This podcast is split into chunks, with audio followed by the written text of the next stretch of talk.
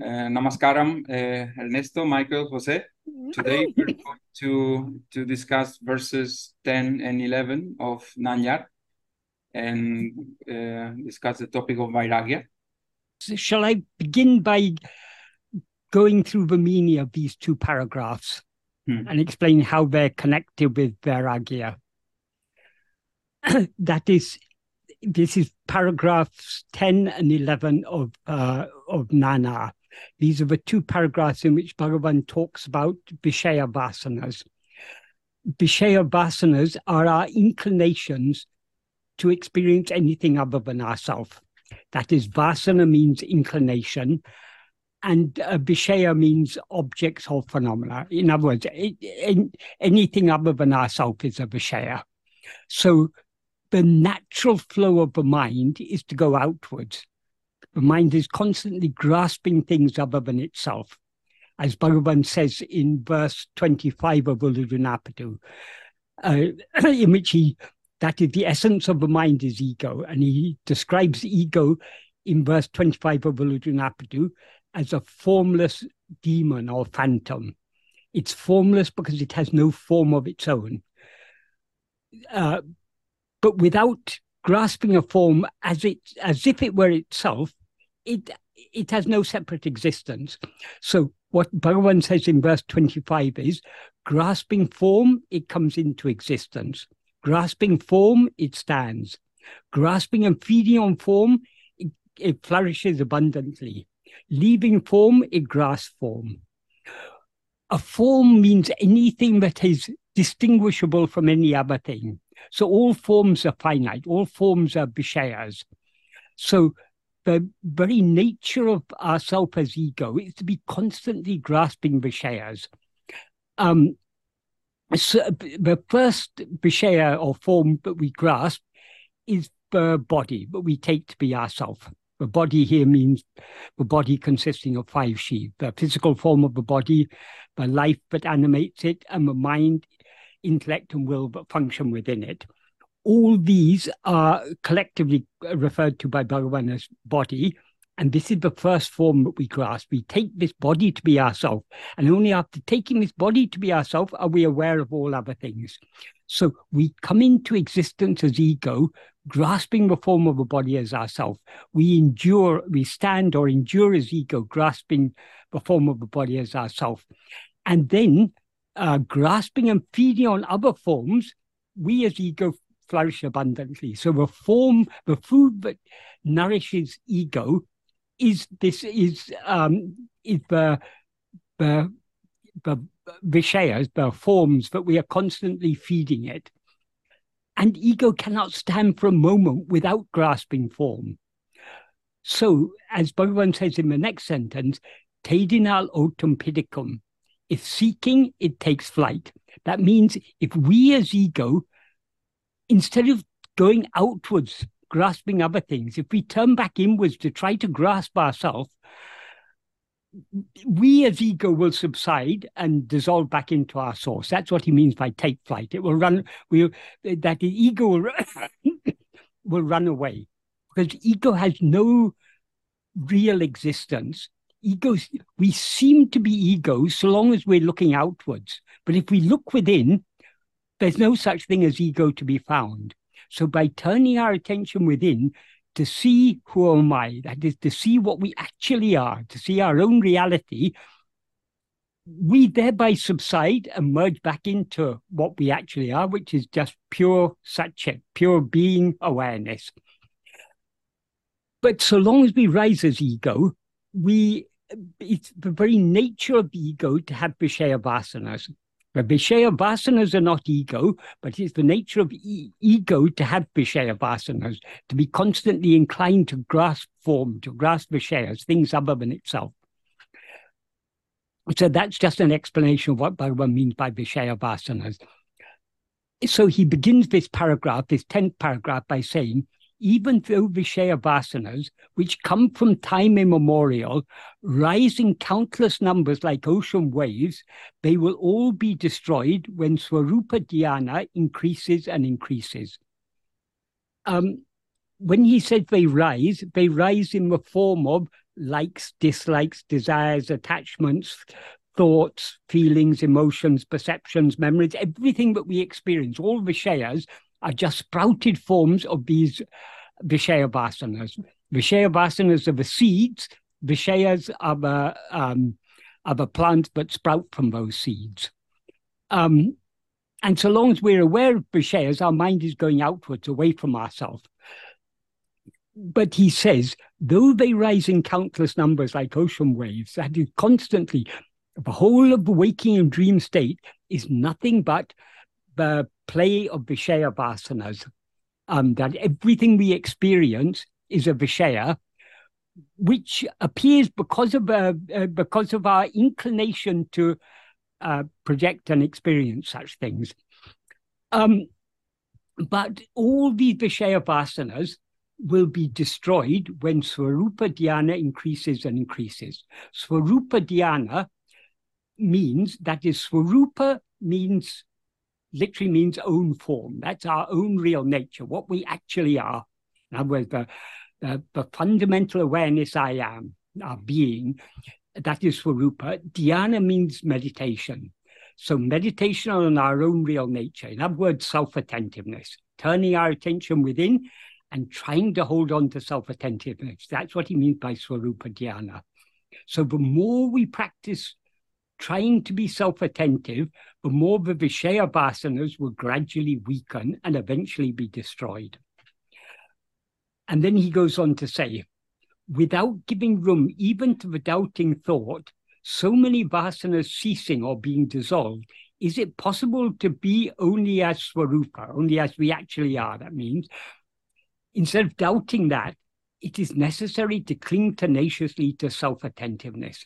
That is, without giving room to rising of any other thought, we should just be steadfastly clinging to self-attentiveness. And then he goes on to say, however great a sinner one may be, if instead of lamenting and weeping, I am a sinner, how am I going to be saved, one completely rejects the thought that one is a sinner and is zealous instead or steadfast in self-attentiveness, one will certainly be uh, be reformed. Uh, that is the word Bhagavan uses, Urupaduvan. It means reformed in the sense of will be saved. It can also be taken as will be transformed into what we actually are. Um, so um, that is, if we think I am a sinner, that is a false identification, because it's only when we rise as ego and identify ourselves with the body and mind that we engage in actions, whether good actions or bad actions. So to think I am a sinner is a false identification. So we need to not even give room to this false identification, I am a sinner. We need to find out who am I. What we actually are never does any action. It's just pure being. So it's only when we rise as ego that we seem to be a good person or a bad person or a sinner or a saint or whatever. So all those are false identifications. What we actually are is just pure being. And in order to know ourselves as pure being, we need to uh, be steadfast and zealous in, um, in self-attentiveness. So if we steadfastly hold on to self-attentiveness, we will certainly be saved. Why? Because the more we hold on to self-attentiveness, the weaker the Viṣaya-vāsanās will become. So we'll have you having our inclination to go outwards will be weakened, and our love to turn within, the Satvasana, the, the inclination to hold on to our own being, that will be strengthened. So the, the more we practice self-attentiveness, the more the Viṣaya-vāsanās are weakened, and the Satvasana is correspondingly strengthened. That Sattvasana is what is otherwise called Swatma Bhakti, a love for our own real, love for ourselves as we actually are. So that's the tenth paragraph. Then in the eleventh paragraph, he continues on the same, um, in the same way. He says, as long as Viṣaya-vāsanās exist in the mind, so long is the investigation who am I is necessary. Um, that is, it's the very nature of ego to have Viṣaya-vāsanās. So until ego, the root of the mind, is completely eradicated, so long the mind survives, vasanas will survive. Um, so what he means here is, so long as we continue, or what he implies here, so long as we continue rising as ego and therefore going outwards, having any, even the slightest inclination to go outwards, so long this investigation, who am I, is necessary. What he refers to here as the investigation, who am I, is what he described in the previous paragraph as Swarupa Dhyana.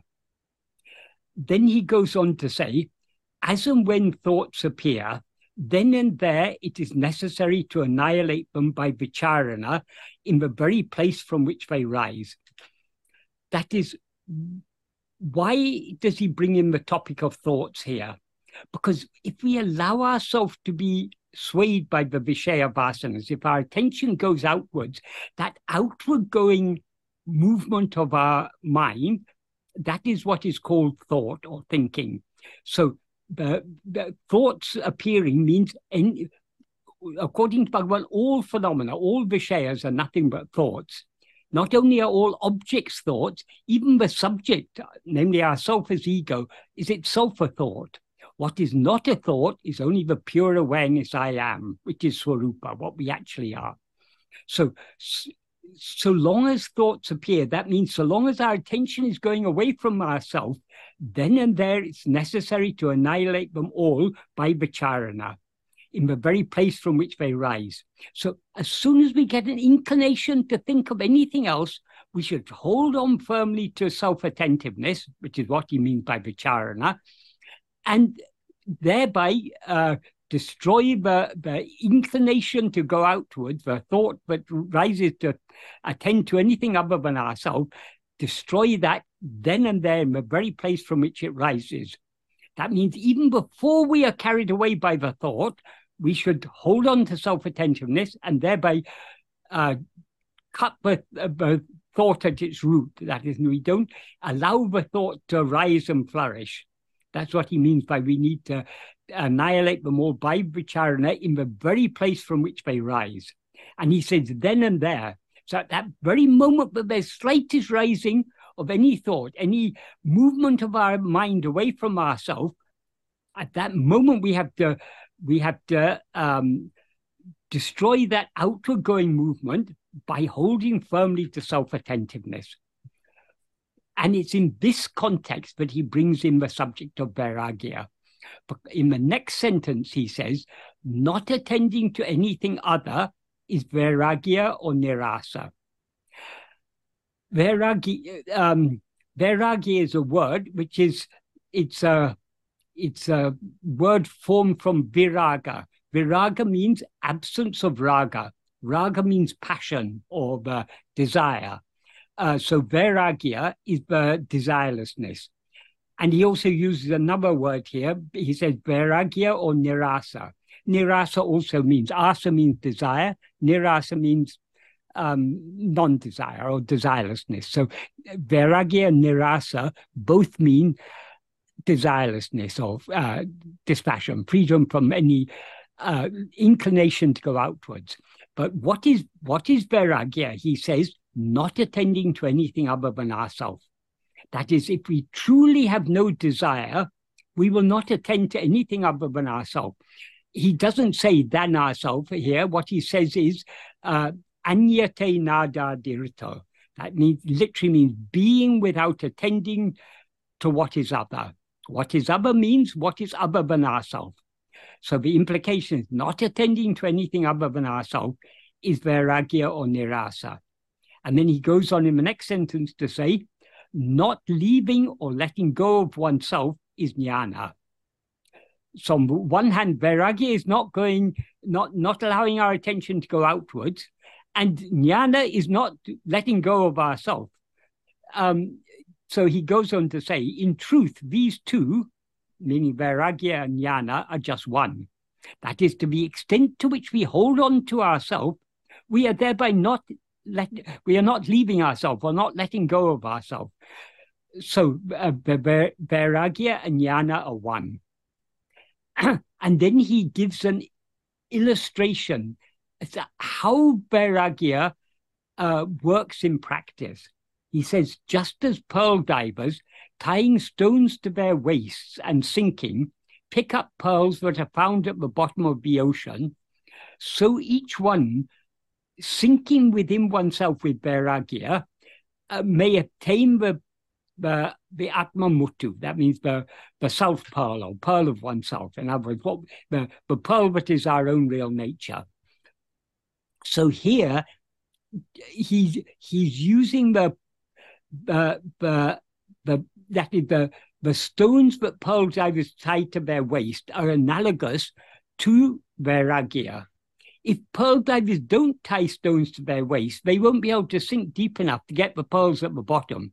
Likewise, without vairāgya, we won't be able to go within deep enough, because vairāgya is the is the opposite of the Viṣaya-vāsanās. The Viṣaya-vāsanās are, are, are the inclination to go outwards, uh, to rise up to the surface of the ocean in the terms of the analogy of the pearl diver. Um, The vairāgya is the freedom from that inclination to go outwards. So without that, without firm vairāgya, we will not be able to sink deep enough into the heart to know what we actually are, or to obtain the the, the pearl of oneself, or the self-pearl, as he uh, says here. So this is how vairāgya is applied in practice. Vairāgya means not attending to anything other than ourselves. That's the same as not letting go of ourselves.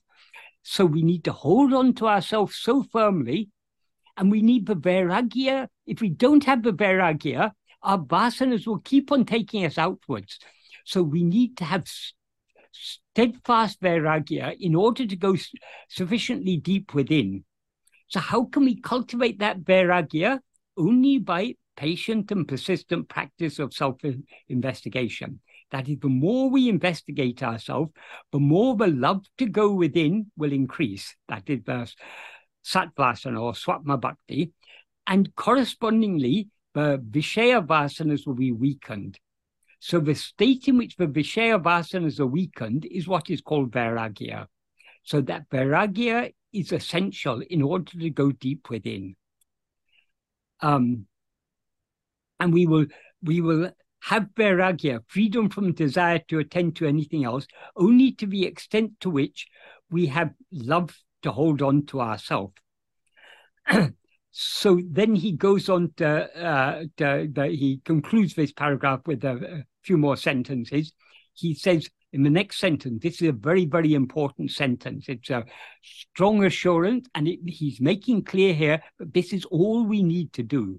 He says, if one clings fast to uninterrupted Swarupa Smarana until one obtains Swarupa, that alone is sufficient. Until one obtains Swarupa means until we subside and merge forever back into our source, which is our Swarupa. That is, Swarupa is both our source, the source from which we've risen, and our substance, what we actually are.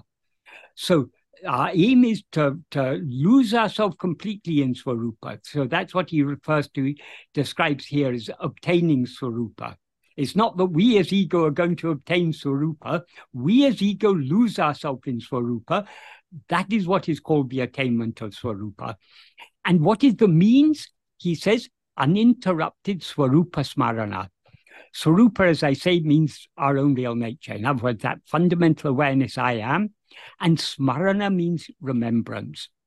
So we should never allow ourselves to forget that, that is, I am, the pure awareness I am is ever shiny in our heart.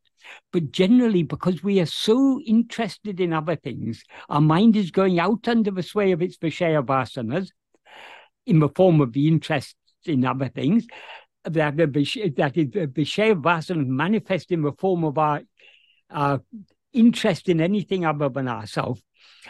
Um, so generally we are overlooking this fundamental awareness I am. We're paying it, we're paying no attention to it because we're more interested in other things. Um, so what he means by Swarupa Smarana is never is uh, self-remembrance. That's always remembering ourselves, always remembering our being, our real nature, what we actually are. That's not doesn't mean remembering I am I am not this body, I am pure awareness. Just remembering that fundamental awareness I am, which is ever shining in our heart, without allowing any other thoughts to arise. So this is, this is actually something very, very simple Bhagavan is asking you to do, simply to continue remembering ourselves or attending to ourselves, being self-attentive. Or that's all that is required. And we need to do that uninterruptedly. Of course, none of us succeed in doing it uninterruptedly, but that's what we need to aim for.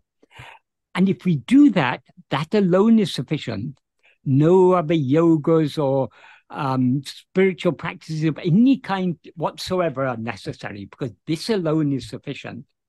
No other spiritual uh, practice is sufficient, because nothing can destroy ego except this simple practice of self-attentiveness.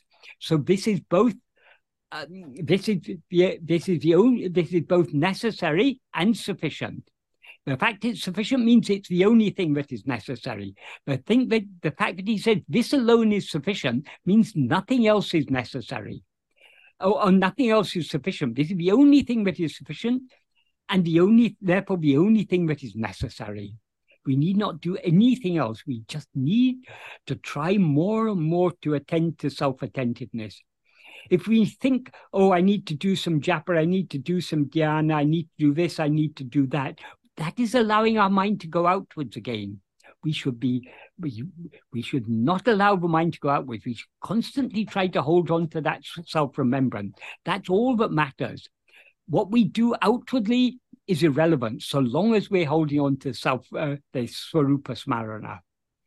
And then he goes on to give a very nice analogy. So long as enemies are within the fortress, they will be continuously coming out from it. If one con is continuously cutting down all of them, as and when they come, the fortress will be captured. So what does he imply by this analogy? That is, the The enemies are our Viṣaya-vāsanās. The fortress is our own heart. Uh, so the, the Vasanas are in our heart, but constantly coming out. And so long as they're coming out, we need to cut them down as and when they come. So how can we cut them down? By not allowing ourselves to be swayed by them. By holding firmly to self-attentiveness, we are thereby not allowing our attention to be diverted away from ourselves towards anything else. This is what he means by cutting down the enemy. So um, we can, we can uh, analyze this uh, analogy a bit more closely. If a fortress has been captured by some enemy troops, but if they have no food or water inside that fortress, they keep on, they, it will be necessary for them to keep on coming out in order to forage for food and water.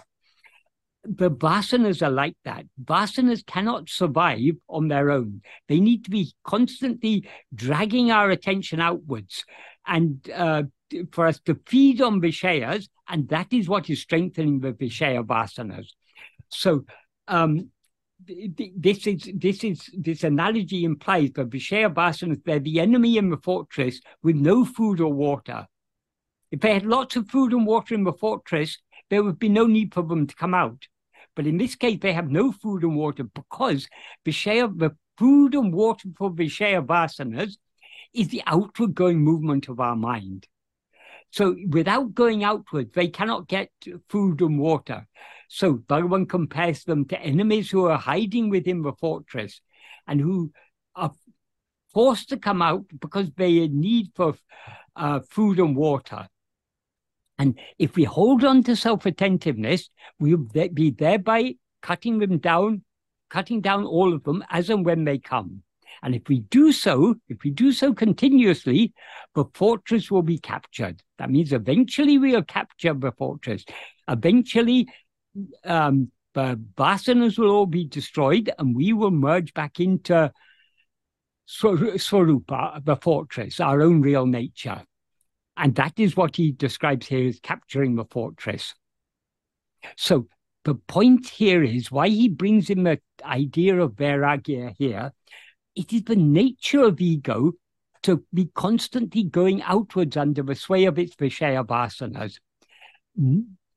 uh, having the steadfastness and the freedom from desire to avoid going outwards, that is vairāgya.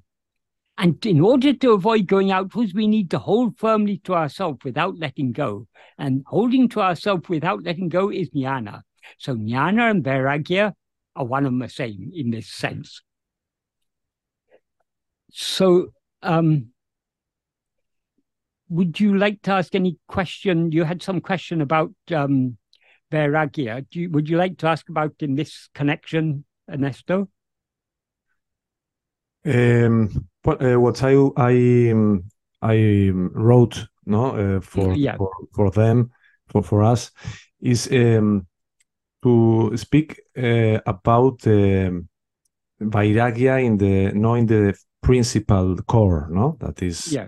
when you renounce to attend yourself at this body, no, that yes. is, is the is the the core, no, the principle. Yeah. No? Yes, is more in the line uh, of the progress or the process along yes. the the life of a sadhaka. Yes. Um, when you find different um, Viṣaya-vāsanās that um, uh, are temptations for yes. for us, no? Yes. And at what extent is necessary that we choose a simple life Uh, in all the orders. Meanwhile, you your purification or your mind are not in the point that uh, express naturally this vairāgya. No, I don't know if I express so well. No, I, I think I understand you. What For you example, mean. One person that read Bhagavan teachings and read the recommendation, no. of uh, uh, sattvic food, no? Yeah. But he has uh, desires uh, mm. with meat, for mm. example. And he feels that uh, he's um, a li like his, himself mm. uh, in, in the sense of what is um, important for him yeah. at the moment, no? Yeah. Uh, try to, to be the vegan, for example, mm. when uh, he he don't desire that, and he understand intellectually the yeah. the, the teachings, but he wants to go to go uh, uh, progressively uh, mm. when he real feel that he he don't want to eat uh, meat, then don't eat meat. No, on. Um, You know, some some people want to uh, buy clothes very um, spiritually, no, mm. uh, orange clothes or, or different kinds of uh, clothes, no. Uh, but go uh, walking in any any street and have uh, needs or desires for other kind of clothes, but yeah. is is not uh, some cooked in, in him. These these vasanas are very powerful, but he maybe reads Bhagavan teachings and say, no, I must to be simple. I must to don't. Uh, Bhagavan recommends don't eat uh, uh, meat. Um, Bhagavans recommend any mm. in this way. You know, uh, at what point or at what stand we must to develop the yamas and niyamas in relation with that. Yeah. When your point in your mind, your point of consciousness, your level of maturity are not at this level to do that. Um, that is a desire. You, you, one desire you mentioned is the desire to eat meat. That is a very gross desire. That is the vasanas of the subtle seeds. The first manifestation of, uh, uh, uh, of these seeds, they first rise in the form of likes and dislikes. And the likes and dislikes develop into desires, and so on and so forth. It gets stronger and stronger. So if we cannot even give up desire for eating meat, and it should be obvious to anyone with any clarity of mind, but eating meat is morally unjustified, because just for the taste of some taste that we happen to like, we want to kill some other living being. How can that ever be morally justified? And we, we it's not like we are living in circumstances nowadays where um, we have no choice but to eat meat. But maybe if we were, um, if we were living in, uh, say, the, the Arctic regions, there may be no access to any other uh, types of food except the, the fish and the um, walruses and whatever else the people there hunt. So um, we are not in that position. We're all in a position nowadays where fruits and ve vegetables and vegan food is available. So if we we we can't say we have no choice but to eat meat, but eating meat is a choice. So if we can't even, if we don't even have sufficient vairāgya to uh, uh, to give up eating meat, how will we have sufficient vairāgya to hold on to self-attentiveness? So they, this is why Bhagavan emphasizes the need for vairāgya. It has to be not just the vairāgya to desist from that des this desire or that desire. Vairāgya, as Bhagavan says, means not attending to anything other than ourselves. That is vairāgya in its truest and most perfect form. Of course, there are, there are, we, we may not have perfect vairāgya now. We may not be able to hold on to self-attentiveness so firmly, but we never attend to anything else. So, but we, that is what we need to be working towards. So if we're serious about working towards these, all the grosser desires will naturally be curbed. They, they, they, we will naturally not feel inclined to eat meat, not feel inclined to do harm to any living being. So the reason Bhagavan talks about uh, vasanas, I mean, in many um, spiritual teachers, they talk about desires, they talk about thoughts, but what, are the, what is the root cause of these desires and thoughts? What are the desires and thoughts in their seed form? That is the Viṣaya-vāsanās. That's why Bhagavan is putting emphasis on the Viṣaya-vāsanās. So long as we have Viṣaya-vāsanās, they will inevitably, under the sway of those Viṣaya-vāsanās, will inevitably be going outwards and thinking this or that and desiring this and that and everything. So it's a very, as Bhagavan says, the very place that they rise. That should be our aim. So if we want to follow this path, we need to be very serious about it. That doesn't mean we should be discouraged if we find that we are not serious enough. None of us are serious enough. We will all be... Um, uh, we will all notice that we don't have sufficient bhakti, we don't have sufficient vairāgya, but we need to be willing to work towards that, so cultivating that vairāgya by trying as much as possible to hold on to self-attentiveness.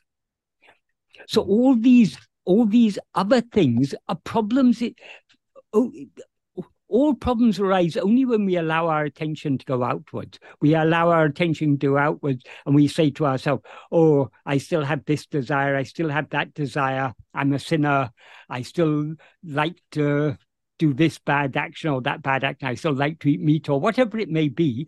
This is false identification. Why should we identify ourselves as I like to eat meat? That, do we like to eat meat and sleep? No, even even the the the, the most the, the worst carnivore has no desire whatsoever to eat meat in sleep. So this desire to eat meat or desire for anything whatsoever is not natural to us. So mm. we are trying to return to our own real nature. So we are trying to separate ourselves from this person who has these desires. Many of the grosser desires are, um, are um, culturally influenced. If we are born in a society that is a predominantly meat-eating society, in a family that is a meat-eating family, we are likely to grow up eating meat. Um, you know, or if we grow up in a vegetarian family, we're likely to grow up without eating meat. But whether we, that is, as I say, the meat is the, the desire for meat is a gross desire. Whatever desires we have, they all start from a subtle level of Viṣaya-vāsanās. So it's at that level that we need to tackle them. So um, if we if we happen to have been brought up in a meat-eating culture, and we come to this spiritual path, a little bit of reflection should make us understand that eating meat is not appropriate. It's not morally justified, and it's also not good for our, if we want to, yes. if we're serious about trying to go within, we need to have a sattvic mind.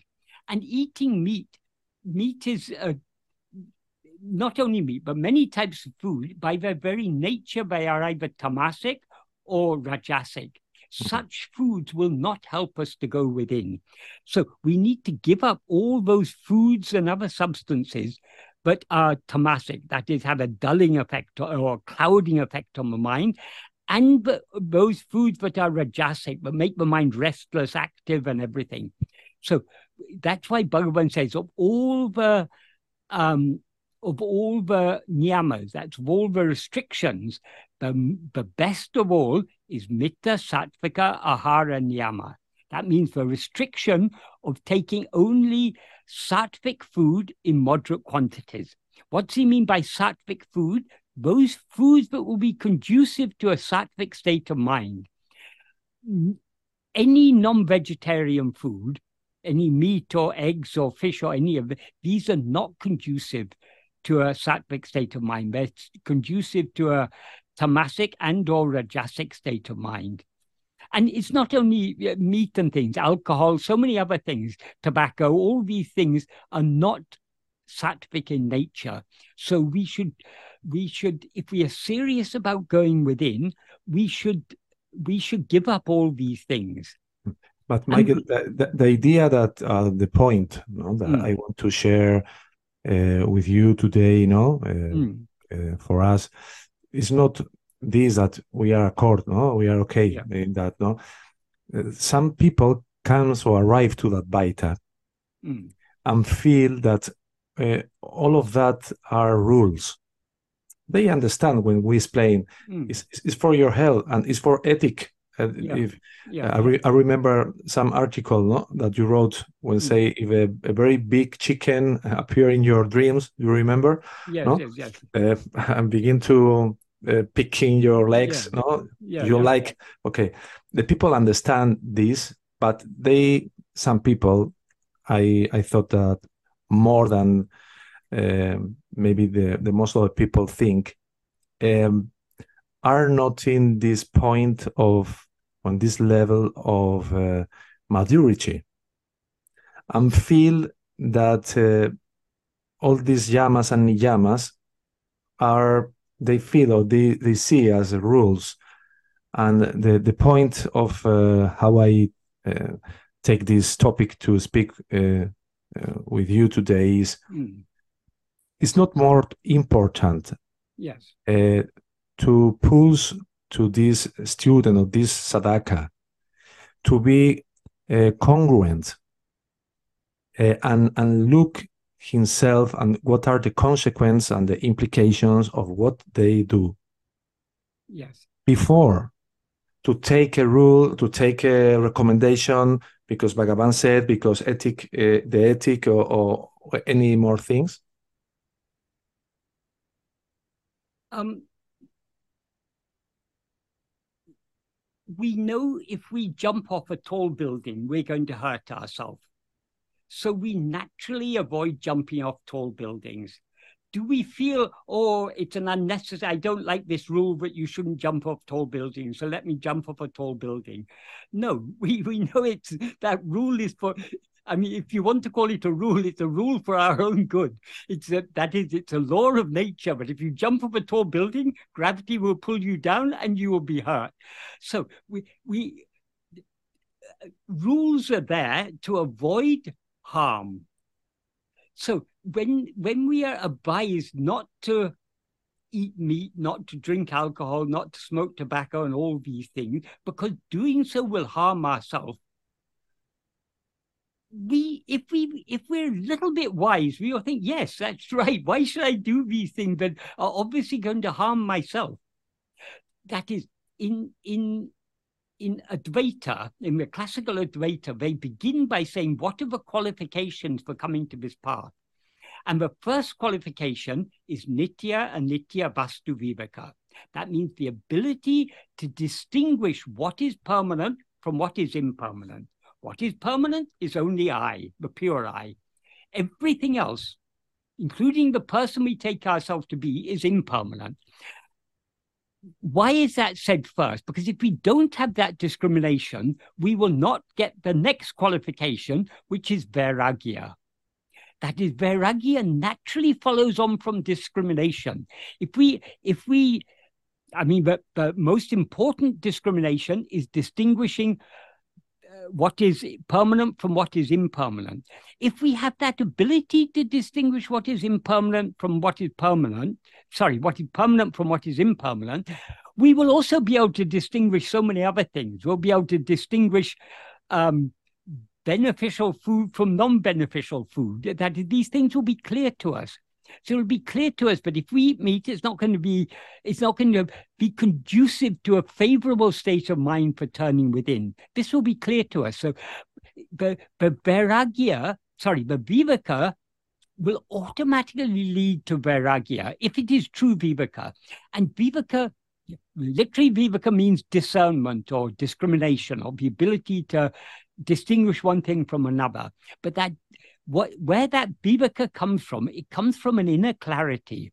So if we have that inner clarity, we will we will clearly see the difference between what is permanent and what is impermanent. We will also clearly see that certain taking certain types of food have a certain type of effect on the mind, and that effect on the mind is not conducive to going within. So it it, it will be just clear to us. If, if we really understand this, if it's really clear to us, if we really see it clearly, we will not feel it's a rule or a restriction not eating meat. Yes. We will feel it's the natural thing to do. It's if you see, if you see clearly, uh, is that no? But that's, that's what some... this path is all about. That's what yes, clarity is. Yes. What we're seeking on this path. Yes, we yes. are seeking the ultimate clarity, the clarity of pure awareness. Absolutely, uh, but some people say, "I yes. don't see it uh, clearly." I don't want to lie to me, yeah. because I know what you explain me, but I don't feel it myself um, now.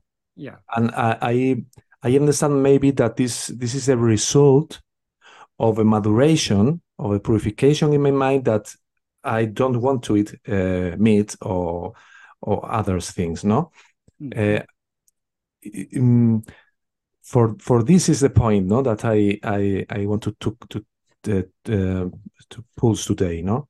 Yeah.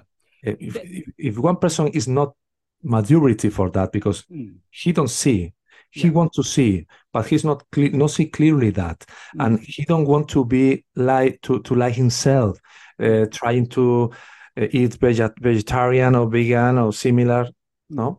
Yeah. There is a story in Mahabharata, where that, that is the evil prince, his is Duryodhana. He's the cousin of the Pandavas. He's the one who's stolen their kingdom. So he's the, he's the villain of the story. At one point in the story, Krishna advises him, what you're doing is not good. And uh, he gives him some advice.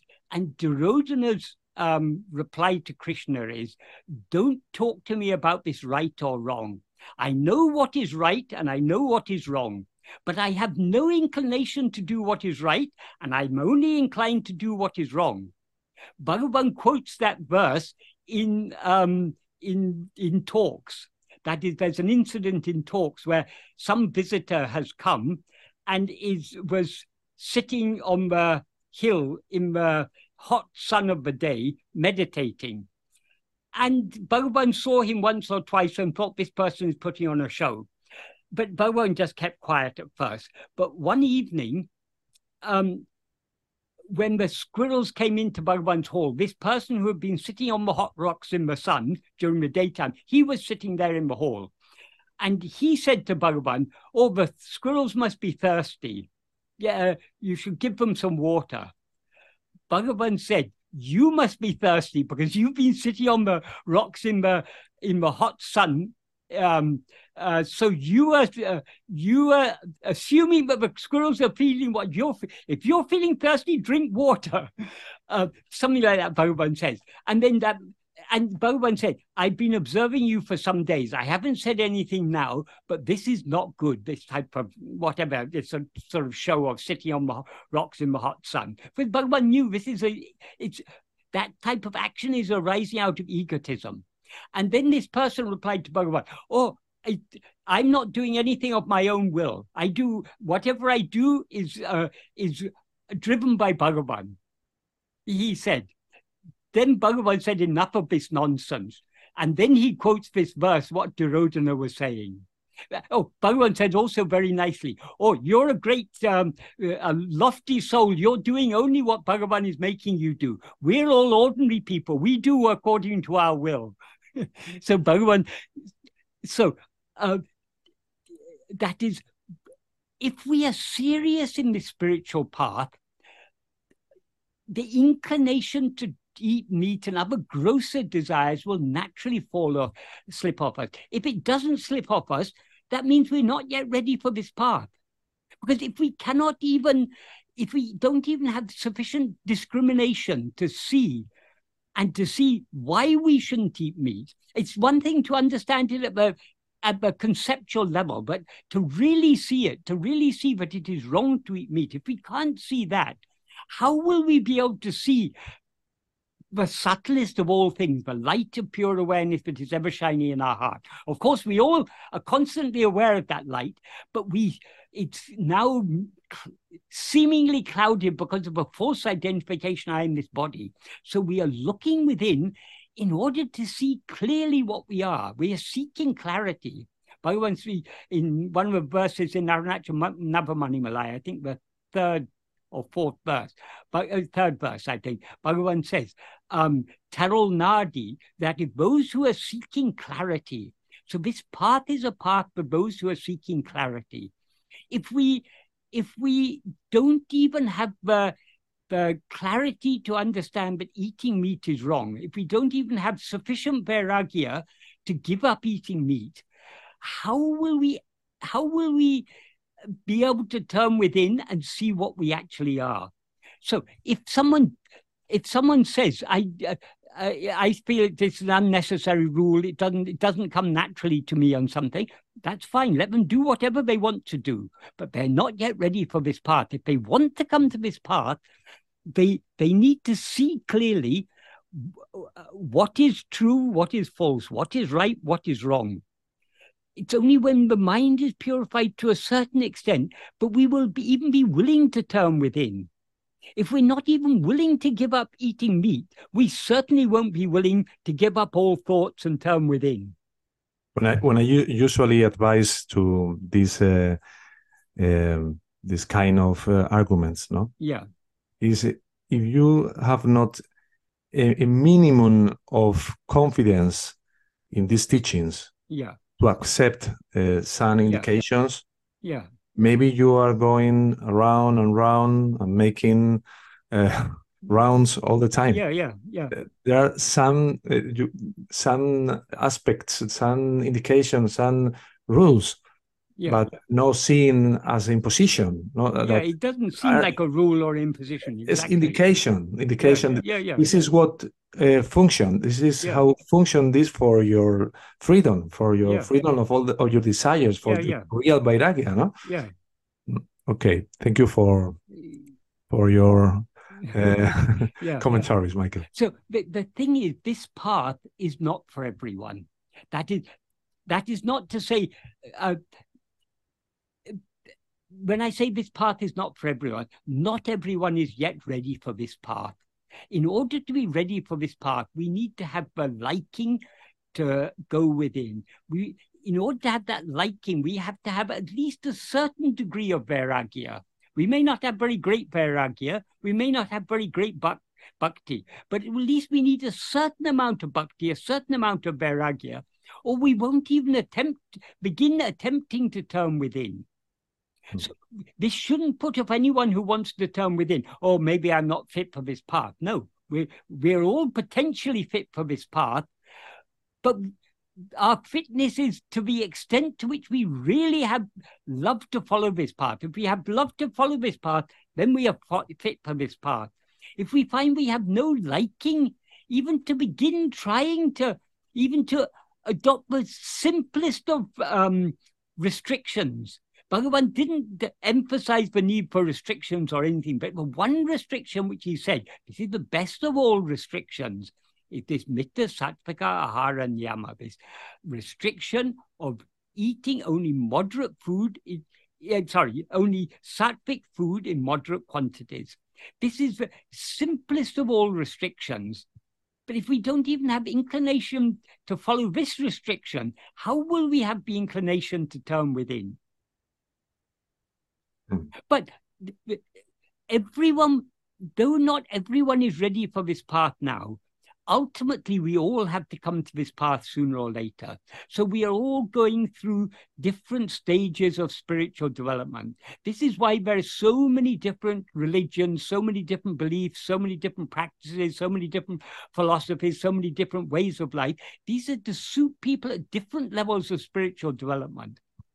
Because you know that there are so many people that want uh, to be in the more exclusive Uh, path, in a more exclusive car, in a more exclusive house, and when the, uh, some people that have um, um, uh, interest in, in the spiritual paths and suddenly discover Bhagavan teachings, and all the people say that uh, uh, that is the more pure. No, too many people wants to be in that and, and understand some things, but his mind and his purity is not in this, and have inclination for Atmavichara. Maybe a little, only maybe a yeah. little, and because it's a little, yeah. and they yeah. won't, don't want to renounce to yeah. these uh, um, desires, yeah. they never uh, go a new step because it's yeah. not for this uh, path, no? Yeah, yeah, yeah. This, uh-huh. this path is for those who are, that is, Bhagavan has put it very simply in verse twenty-six of Ulladu Narpadu. Ahandeyundayan anaitamundahum. If ego comes into existence, everything comes into existence. Ahandeyandrail indruanaitam. If ego doesn't exist, everything doesn't exist. Ahandeye yavamam. Ego itself is everything. Adalal yaduidu endru nadale ovadal yavamenao. Therefore, know that investigating what this is, is giving up everything. So uh, we will not be inclined to begin investigating ourselves until we are at least beginning to become willing to uh, give up everything. Of course, none of us are yet willing to give up everything, but at least we are we we recognize that we need to become willing to give up everything, and we are working towards that by practicing self-investigation. But this path is only, ultimately, we can succeed in this path only when we are willing to give up not only everything else, give up ourselves. Everything that we now take ourselves to be, we need to give up. So that what remains is alone is what we actually are. So everything needs to be given up on this path. This is the ultimate path of renunciation. Bhagavan never asked us to change our outward mode of life. He never asked us to take sannyasa, to shave our head, to grow a long beard, or any of these things, because these are all outward things. What is necessary is to turn within and hold on to self-attentiveness. In order to hold on firmly to self-attentiveness, we need to give up the inclination to go outwards. We need to give up these Viṣaya-vāsanās. So this is a this is a, a very deep, very subtle, and a very serious path. We can't, they, they, they, there's no, um, okay, none of us are serious enough yet, but at least we need to be serious about trying to become serious on this path, because ultimately this is all that matters. We need to be willing to give up everything for this. If we, if we don't give up everything, then we are remaining in bondage. Nothing is binding us. We are binding ourselves by holding on to other things. So unless we are willing to give up everything, we cannot succeed in this path. So we need to we need to be realistic. Firstly, we need to be realistic how serious this path is. We also need to be realistic about ourselves. Yes, okay, this is a very serious path. I'm not yet serious enough, but at least I can make, make a start, because it's only by following this path that we will become sufficiently serious. Mm. Okay. Jose, go ahead. A couple of uh, comments on that. And I'm going to ask this question on behalf of all of those at home watching this video, asking, um, yeah, but what if, what if your prarabdha is to eat meat? And um, so I'm going to leave it at that so that you can answer that. And they, I think this is a problem when we go into action, like when we're going to do's and don'ts, as logical as they may be, then immediately the karma um, question comes in, and I'll let you answer that. Um, and because, you know, we don't want to jump off a building, but if it's your prarabdha, you're going to jump off the building. So um, I, I'll leave it at that. And yeah, so what's your comment on that? Okay, one thing to understand is, firstly, the, um, the prarabdha is tailor-made to suit us. So according to the vasanas that we have, the prarabdha will be tailor-made. So if we say, it's my prarabdha to eat meat, that is because we have certain, that, that prarabdha has been allotted to us to suit that inclination we have to eat meat. Many of us, particularly those of us who were born outside India, most of us were born in non-vegetarian families. Most of us, when we were young, we ate meat. Um, That was that, that was our prarabdha. At that time, we didn't know anything better. But having come to Bhagavan's path, we now are given the, um, the, the clarity to understand that eating, eating meat is wrong. So that prarabdha has come to an end. It's not but that is the prarabdha to eat meat was there before. To, because in each life we are developing in a certain way. So maybe in previous lives, we still had strong inclination to eat meat. So we were born in such families where we eat, we ate meat. But when we come to this path, when we stop eating meat, we can clearly see it's totally unnecessary. And the, the, in, the inclination to eat meat will completely drop off us if we once we come to Bhagavan's path. That's one thing. Another thing is, to say it is my prarabdha to do this is very simplistic, because we can say everything that's happened in the past, that is prarabdha. We don't know what's, just because I ate meat yesterday doesn't mean I have to eat meat tomorrow. I can give up me eating meat here and now and see if prarabdha is going to force me to eat meat. If, chances are it won't, if we really want to drop eating meat, because we all live in circumstances where um, uh, uh, uh, vegetarian or vegan food is plentifully available. So we can all, if we really want to, we can live a, a vegan or a vegetarian lifestyle. To say, oh, it's my prarabdha, that is just making excuses. Another thing about this prarabdha, prarabdha is the fruit of our past karmas. The fruit means it is what we are to experience. Prarabdha, many people think prarabdha determines everything that we do. That is not the case. What Bhagavan says in the note he wrote to his mother in this connection, He, in the first sentence, he says, Avarabha prarabdha prakaram adakanavan angang girindu artavipan. That means, in accordance with the prarabdha of each one, he who is for that, being there, there, will cause to act.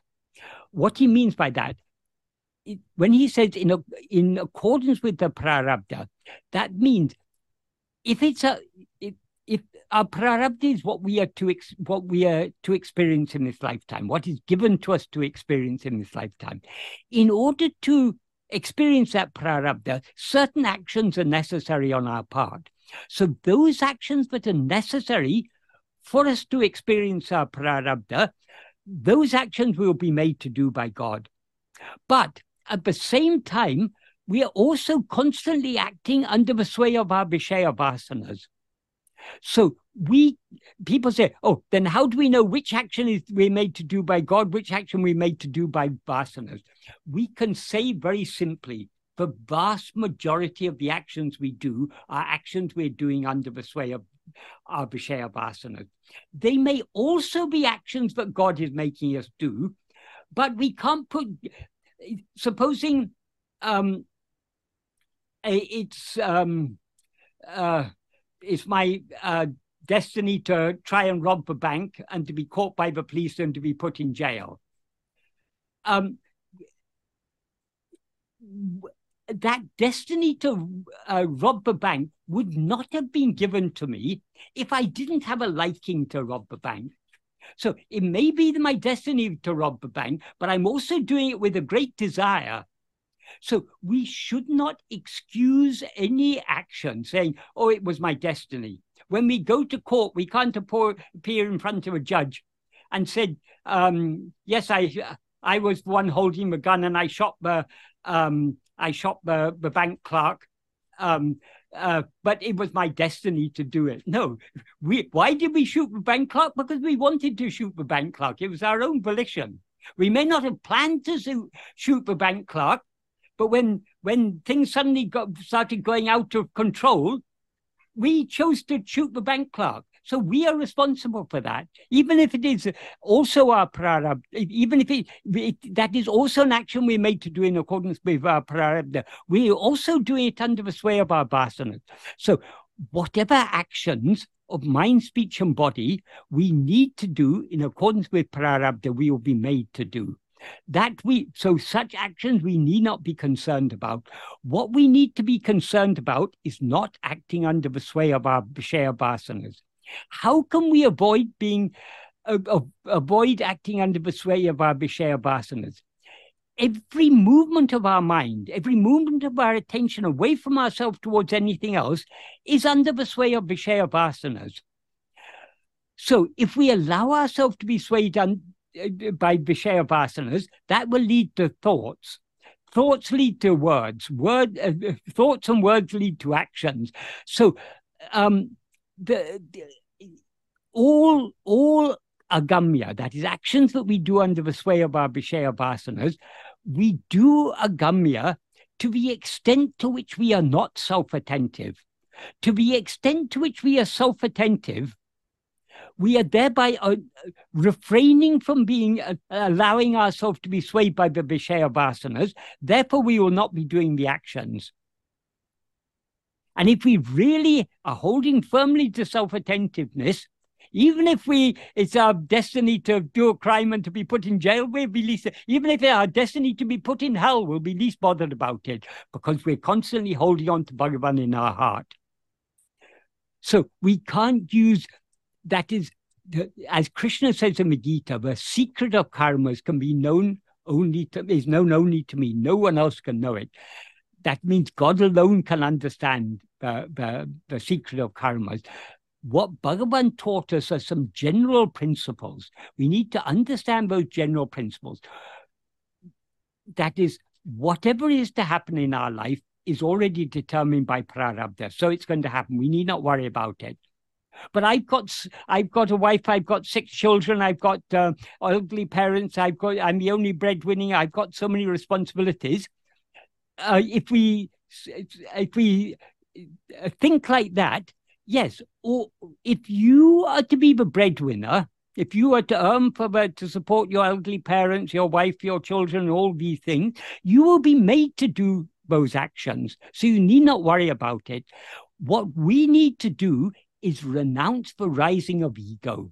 When we rise as ego, we come under the sway of Viṣaya-vāsanās, and under the Vishaya, sway of Viṣaya-vāsanās, we inevitably do agamya by mind, speech, and body. That's unavoidable. So long as we allow our attention to go outwards, the, the very movement of our attention outwards is agamya. So we need to turn within more and more and more. So Bhagavan taught us this law of karma to make us understand we need not be concerned about our outward life. It's all being taken care of. He didn't teach us this so that we should um, we should break our head trying to decide which action is uh, gamya, which action is uh, prarabdha. That is, that is allowing our mind to go outwards. That's missing the whole point. The whole point of what Bhagavan taught us is to help us to turn our mind within by making us understand whatever what, whatever is to happen is going to happen. Whatever is not going to happen is not going to happen. So we need not, that's in terms of external things. That people miss it. Another wrong interpretation people mean, oh, if everything is predetermined, then my self-realization is predetermined, then I leave it to prarabdha. No. Self-realization or liberation can never be the fruit of prarabdha. Prarabdha is the fruit of actions. Actions are finite and the fruit of actions are finite. And as Bhagavan says, the fruit of action will pass away. When you experience it, it passes away. So uh, liberation is not the fruit of any action. It cannot be. As Bhagavan says in verse two of Upadesa Undiyar, action does not give liberation. And in the Sanskrit version, he says action obstructs liberation. So it is not up to our prarabdha whether we get liberation or not. It depends on our love. As Bhagavan said, bhakti is the mother of, la, of jnana. So it depends how much love we have to turn within. The love we have to turn within is bhakti. To the extent to which we have bhakti, we will also have vairāgya. Bhakti and vairāgya are inseparable. The more we love to turn within, the less desire we will have to go outwards. So bhakti and vairāgya go hand in hand. So without bhakti and vairāgya, we will not go within. So what is important is to cultivate that love to go within. That has nothing to do with uh, prarabdha. It has nothing to do with any action. We can cultivate the love to turn within only by trying to turn within. The more we turn within, the more that love will grow. The more the love grows, the more the vairāgya will grow along with it.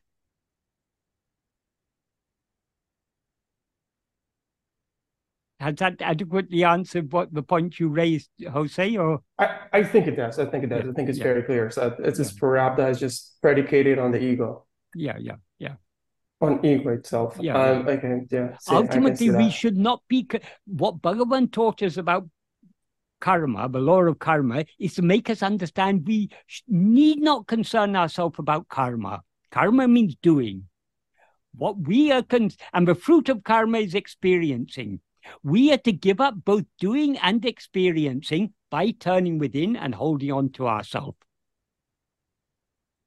Right. I guess it's Ernesto's point, and I'm just going to try to um, try to see if I understood him as well. I think he wants, or what he means is, to which degree is a preliminary vairāgya necessary before doing self-investigation? Obviously, a certain degree is necessary.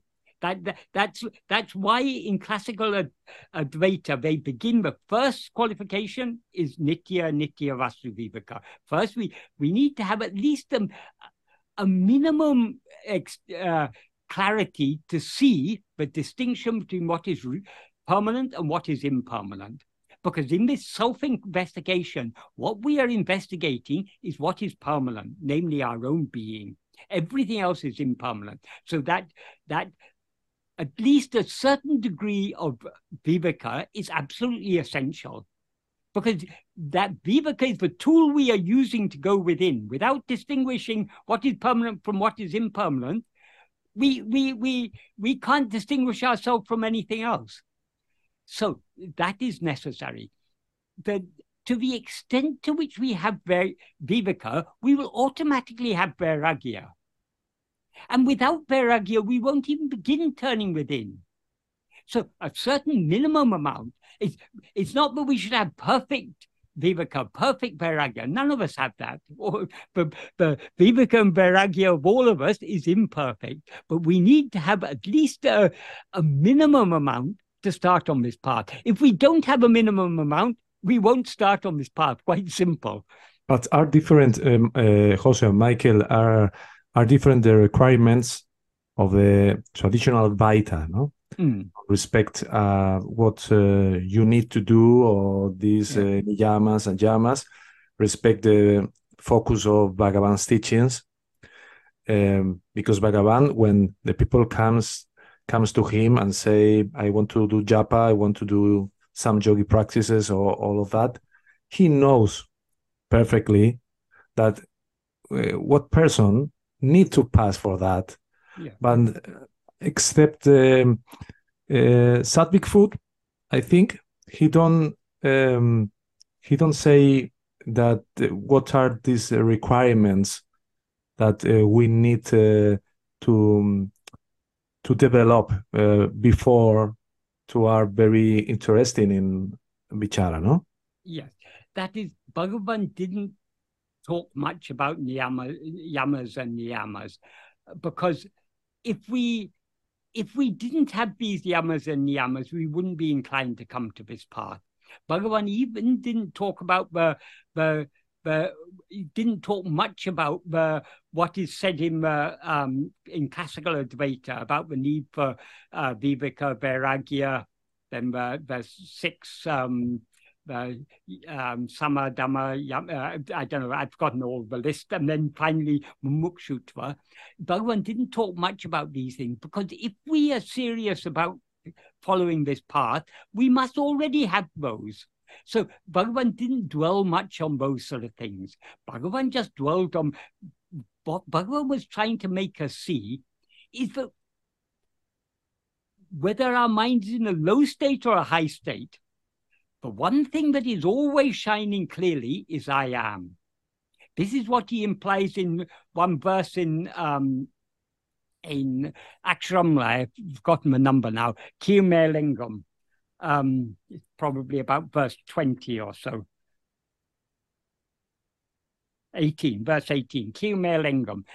Kirmelingam means above, uh, Kirmelingam Kilaroli Manien, Kirmeye Pase Arunachala. That literally it means gem of light that uh, shines above, below, and everywhere. But of course, it doesn't. I mean, we can take it to mean gem of light that is shown above, below, and everywhere, but it's actually intended in a metaphorical sense. Above, below, and everywhere means in all states of mind, whether we're in a lofty state of mind, a purified state of mind, or a very low state of mind. Even in the worst sinner, Bhagavan is always shining in the heart as I am.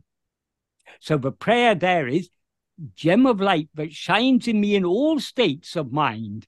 Above, below, I mean, when a lofty state of mind, low state of mind, in all states of mind, you the, you remove my lowness. That is the prayer. So we, we need to understand that that what Bhagavan was trying to make us all see was that that light is shining in the heart of all of us, whatever be our state of mind. That's why he said, however great a sinner one may be, if one would give up the thought, instead of lamenting, oh, I'm a sinner, how can I be saved? If one would give up that thought that one is a sinner and hold on steadfastly to self-attentiveness, one will surely be saved. So Bhagavan, Bhagavan clearly saw this path is open to everyone. But we must be, obviously must be willing. He, that is why he opened this path to us all, was to, was to enable us to see, yes, this is the only sensible way of going. T- turning back within is the only sensible thing to do, the only wise thing to do. And anyone can turn within. But we need the liking to turn within. The problem is most of us don't have that liking. We don't even want to have the liking. We want to continue going outwards. Bhagavan will let us, uh, if you want to continue doing japa, if you want to continue doing dhyana, okay, do. If you want to continue running after material things and everything, okay, do. It's up to you. But if we come to Bhagavan and if we ask him, he will try to make us see that seeking anything outside ourselves is not a recipe for happiness. It's a recipe for misery. But to be, when the, when the mind rises, the world appears. When the world appears, the mind experiences misery, he says. So why should we, we, we, we if we are wise, we'll pay close attention to what Bhagavan has taught us, and we will try to put it into practice. However weak our viveka and vairāgya may be. I mean, if we're honest with ourselves, I think we'll all agree, but our, our own viveka and vairāgya is hopelessly inadequate. But we shouldn't be disheartened by the inadequacy of our uh, viveka and vairāgya, because Bhagavan has told us if we persevere in trying to follow this, we will certainly be saved. So, in spite of our lack of adequate um, viveka and vairāgya, let us try to follow this path to the extent possible. If we do so, the viveka and vairāgya will come running after us. But if you think, oh, I don't have viveka and vairāgya, therefore I can't follow this path, we are setting up an impediment for ourselves. Bhagavan said, thinking this is difficult is itself the greatest impediment in this path. This is not. This is the easiest of all paths. Why it seems difficult is our lack of willingness. So how can we get that willingness? Only by trying. Only by trying to turn within more and more and more. That is why the practice is all important. Because it's only by this practice that we will gain the, ne the necessary viveka, vairāgya, bhakti, and so on. Yeah, the thing is that it, it, it's the ego that has to want it. That's the yeah, of course, it's ego, because our that's, real that's... nature doesn't want any. Our real nature is as right. it is. It's a, so it's only as ego that we face all these problems. It's as ego that we need to have viveka, we need to have vairāgya, and we need to have bhakti, otherwise called mumukshutva, the love for liberation. That yeah. love for liberation means the love to subside and to be as we actually are. It makes the, a lot of sense logically is, to think is, about it. Attending to ourselves entails our subsiding. The more we attend to ourselves, the more we subside. The problem is we are not willing to subside. That is the whole problem. But how can we gain that willingness to subside? Only by trying our best to practice this. So even if we don't, if even if we're not yet willing to subside, we should at least aspire to become willing to subside. And to gain that uh, willingness to subside, the most effective means is this uh, is to persevere in this practice of self-investigation and self-surrender. Yeah, it is. It is the ego against the ego. Yeah, it's the yeah. ego against itself. Bhagavan said the whole of the spiritual path is nothing but a battle within our own will, a battle with, on the one hand, the Um, the Satvasana, which is the inclination to go within, and on the other hand, the Viṣaya-vāsanās, the inclination to go outwards. The, the Viṣaya-vāsanās are the nature of ego. So from where does that Satvasana come? It comes only from grace, because grace is ever shining in our heart as our own being. So it is grace that sows the seed of Satvasana in our heart. We, so he's sown that seed. We need to cultivate it by trying more and more to turn within. No. Because many people see it as I am versus the ego. I am is not I am versus the ego. It's the no. ego well, versus with, the ego. Bhagavan, Bhagavan has described it as the warfare of grace. Grace is, is I am. But it's that is this whole battle happens through us. Because there, I am and ego are not two different things. There's only one thing. The snake and the rope are not two different things. You can't set up a fight between the snake and the rope, because they're one and the same thing. The ego is nothing but I am, mixed and conflated with adjuncts. So it's the, it's the, it's the wrong identification which is the problem. So what we need to do is to hold on to I am, and thereby let ego dissolve back into its source, which is that same I am. I'm going to ask you a question that uh, flew. So as, we, as we, we as ego need to hold on to ourselves as we actually are. I, I saw this question on YouTube, and I'm going to ask it right now before I forget. Can ego identify itself correctly? No. I hope that you remember no, it correctly. No. That is, the very nature of ego is to identify itself with things other than itself, forms. It's not a matter of, that is, all we need to do is to shed the false identification. Then our true identity will become clear. What is our true identity? I am I. I am I is what remains when I am this or I am that is removed. So we're not seeking to identify. Some people say we have to identify ourselves with the self. We have to meditate. I am consciousness. I am Brahman. I am the self. No, that is not. It's, that's just a mental activity. So Bhagavan said, give up all identification. Hold on to what you actually are. Hold on to your being. The false identification will uh, will drop off, and your real identity, which is just your own being, I am, that alone will remain. So this is why I think that when by, before coming to this path, certain process of purification is necessary, but after a certain point, it's just a waste of time, because if after you have the desire to investigate yourself, to go with that, I mean, and trying to polish this ego to turn into a good ego is just a waste of time. Investigating ourselves is the most effective means to purify the mind. Bhagavan has made that very, very clear if we understand what he's saying in Upadesa Undiyar. In verse three, he says, in verse two, he says, action cannot give liberation.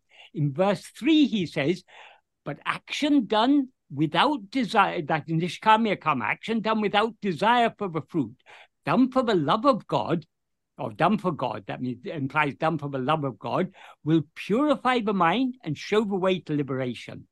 Then what he talks about in the next four verses are about these actions that we can do without desire and for the love of God. So in the next verse he says, this is certain. Puja, Japa and Dhyana are actions of mind, speech and body. And each is superior to the previous one. That is better than, than puja. More, when he says better or superior, what he means is more effective in purifying the mind.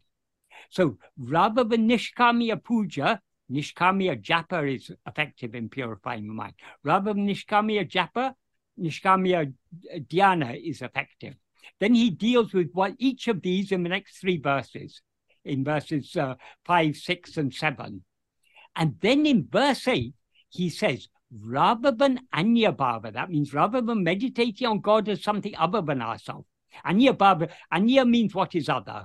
Bhava in this context means meditation. So rather than meditation on what is other, that in the context implies rather than meditating on God as something other than ourselves. Ananya bhava, that is meditation on what is not other, with the understanding he is I, that is anatinam uttamam, that is the best among all. So in the context, that means this meditating on ananya bhava, meditating on what is not other, means meditating on ourselves alone. That, Bhagavan says, is the, is the best among all. That means it's the most effective means of purifying the mind. So all other means to purify the mind become redundant once we come to this path. They have served their purpose in bringing us, giving us sufficient purity to come to this path. In verse three, Bhagavan said, the nishkarmya karma done for God will purify the mind and show the way to liberation. What do you mean by show the way to liberation? That purified mind will give us the clarity to understand what is the way to liberation? The way to liberation is not any action, not even nishkarmya karma. Nishkarmya karma, it's useful to, prepare, to, to purify the mind, but the way to liberation is not doing, but only being. So how to be? Only by attending to ourselves. When we attend to ourselves, we thereby subside. So in the next verse, verse nine of Upadesa Undiyar, Bhagavan says, by the strength of, by bhava balam, that's by the strength of, of meditation. That means by the strength, implies in the context, by the strength of the ananya bhava. In other words, by the strength of self-attentiveness, being in sat-bhava, being in, our, uh, in the state of being, which transcends uh, bhavana, that transcends all mental activity, that is parabhakti tattva, that is the supreme devotion.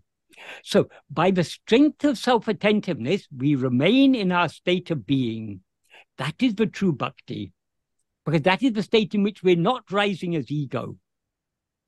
And that state in which we remain in, our, in the source from which we rose from without rising again, um, that is karma, yoga, bhakti, and jnana, he says in the next verse.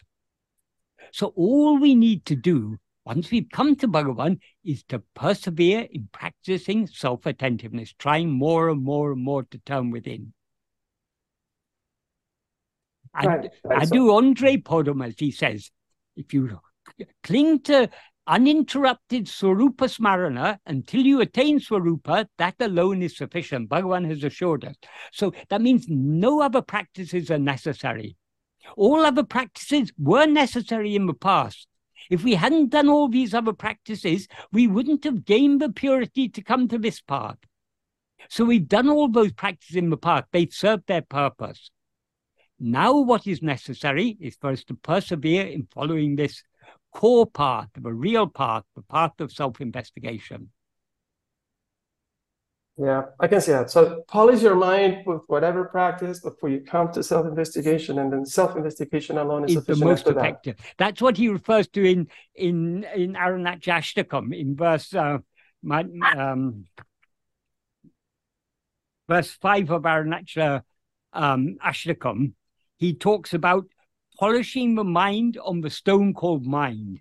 Polishing the mind on the stone called mind means the mind needs to be turned inwards and attend to itself. That is how, that is the most effective way of polishing it.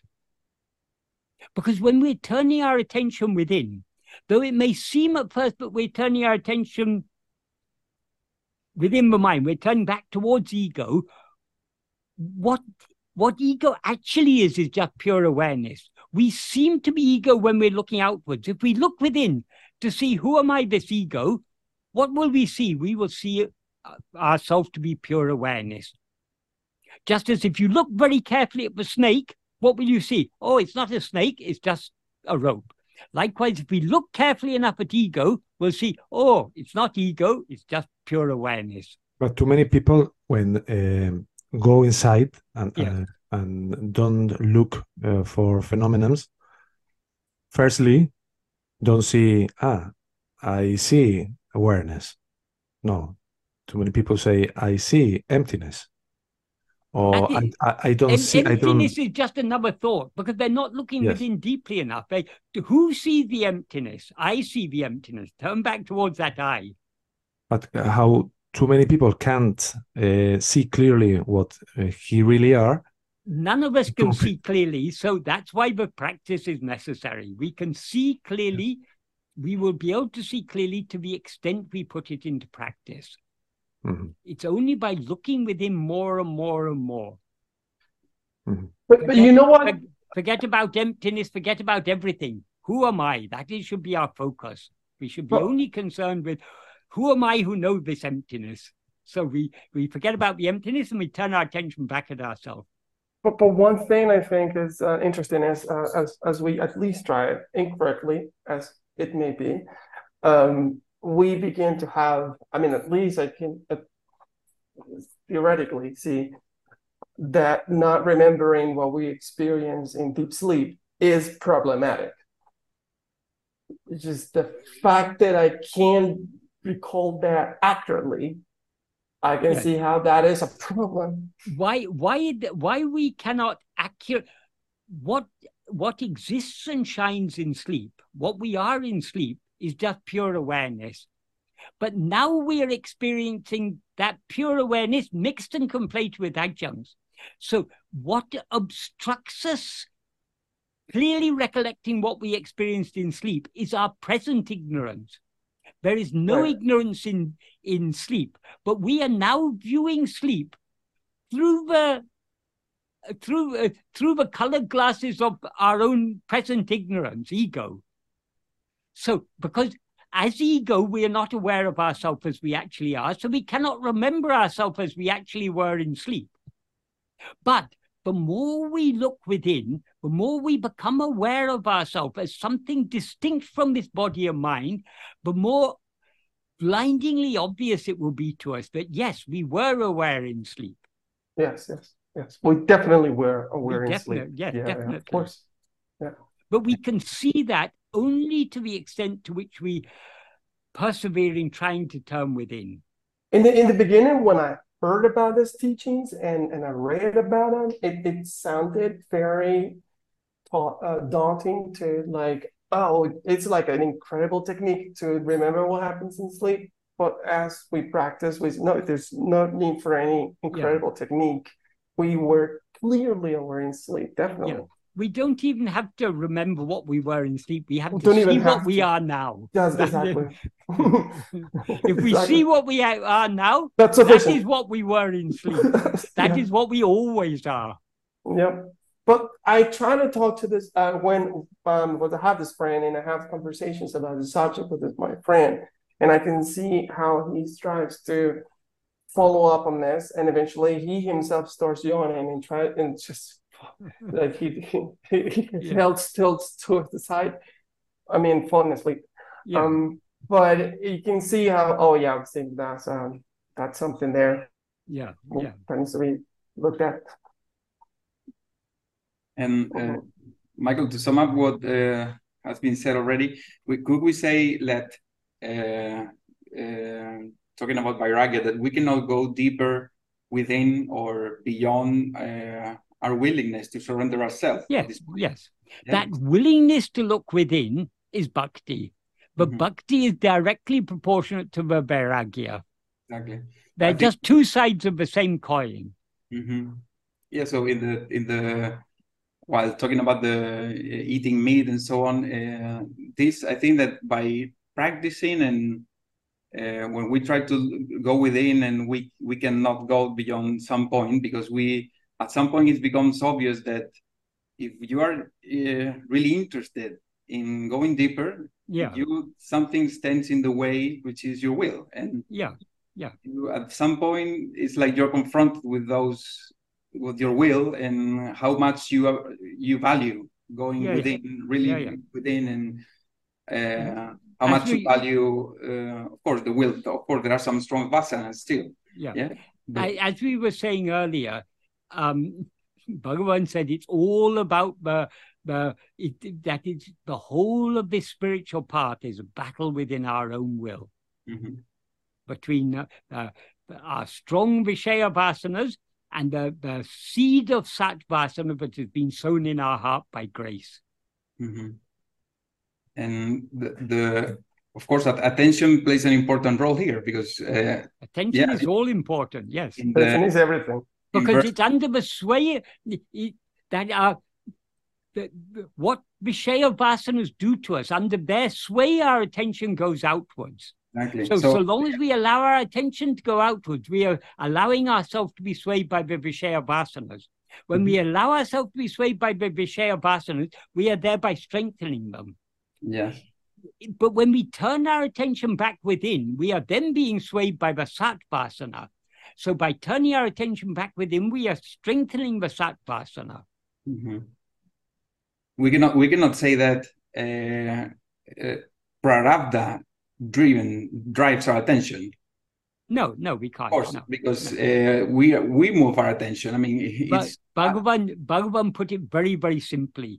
He said, Prarabdha affects the outward term mind. It can mm-hmm. never prevent you turning the mind within. Mm-hmm. Here, mind obviously means attention. Mm-hmm. If we look if outwards, you... we have to experience the Prarabdha. If we look within, then the Prarabdha cannot touch us. Mm-hmm. But if you do hold on to that attentiveness, though, if you, if you manage to do this somewhat yeah. correctly, you will be faced against one of two things. Either your, your mind will throttle forward.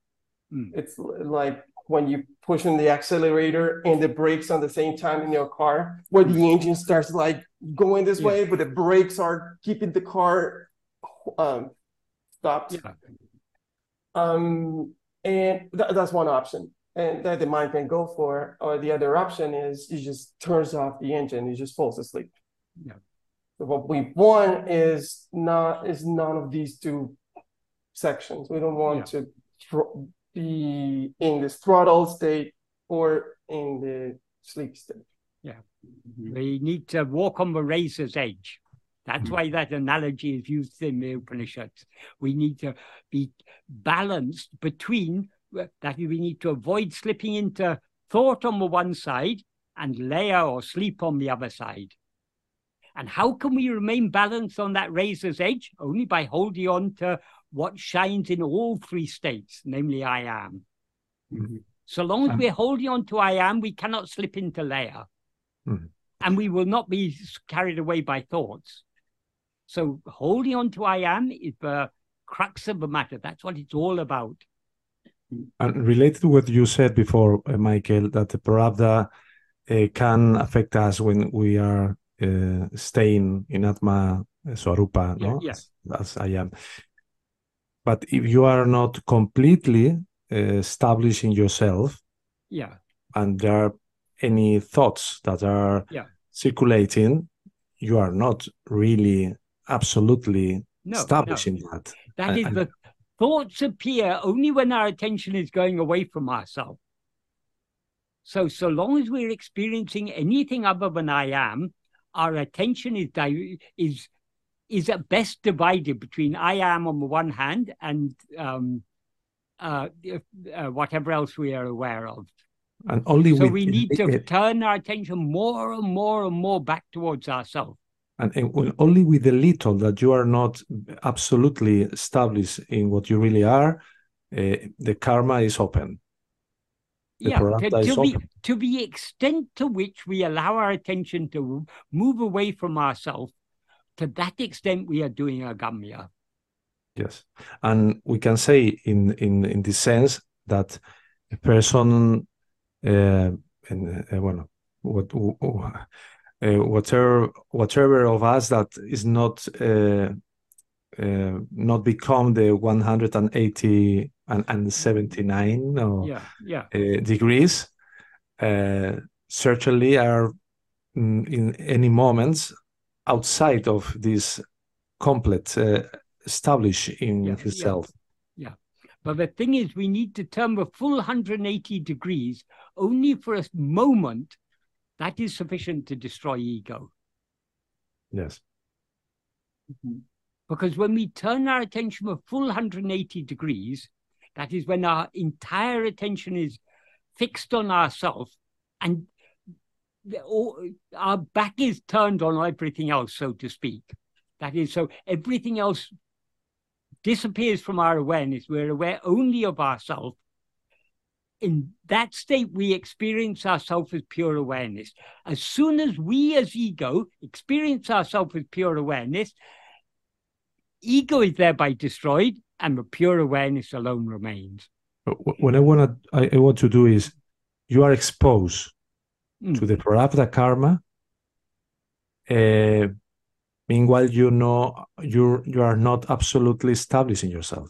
Because yes, yes, yes. Some thoughts comes, you are in the frequency of uh, yeah. prarabdha. But but let's not be worried about that, though. The only thing we need yeah. to be concerned about is trying more and more to hold on to ourselves.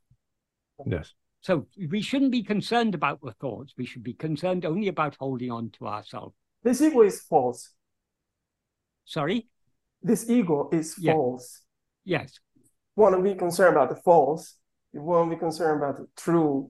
Yeah, yeah, we should be, whole. If we want to get rid of the false, we need to hold on to the true. What is true. What is real? What is permanent?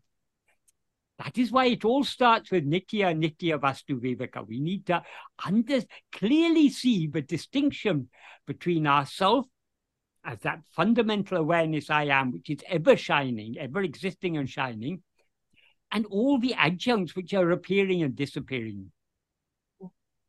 If That's, this ego was true, we wouldn't be here because we wouldn't be able to fight it. Yeah. Mm-hmm. Even fighting it is kind of weird. Yes. Yeah. Yeah. Just to correct it. Yeah. We need not. Yeah. We need not even fight with ego. All yeah. we need to do is to turn within, hold on to ourselves, and ego will thereby automatically subside back into its source. Look at ourselves. Ego means we as ego will subside into our source, and the source I am alone will remain.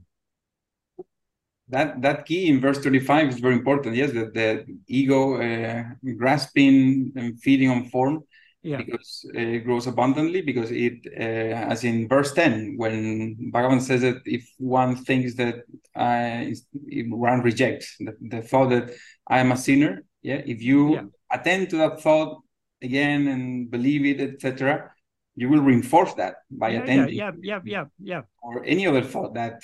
Uh, yeah. Practice is difficult, or mm. uh, I'm not fit, et cetera. That will yeah, create yeah. a harder impression on yourself. Yes. yes. Mm-hmm. It's so many pointers, but in the end, it's just look at we have to look at ourselves. That's what. That's all the pointers given by Bhagavan are all pointing at ourselves. That is all.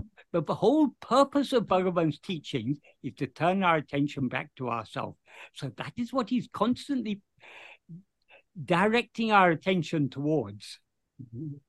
Yeah, I would say he's pretty, he's very explicit when he says, without giving room to, even to the doubting thought. Yeah, yeah, yeah. I mean, uh, our entire focus should be yeah. on, on being self-attentive. Yeah, yeah, yeah. Mm-hmm. So that's uh, very, very, very clear. Yeah. yeah. Mm-hmm. Exactly.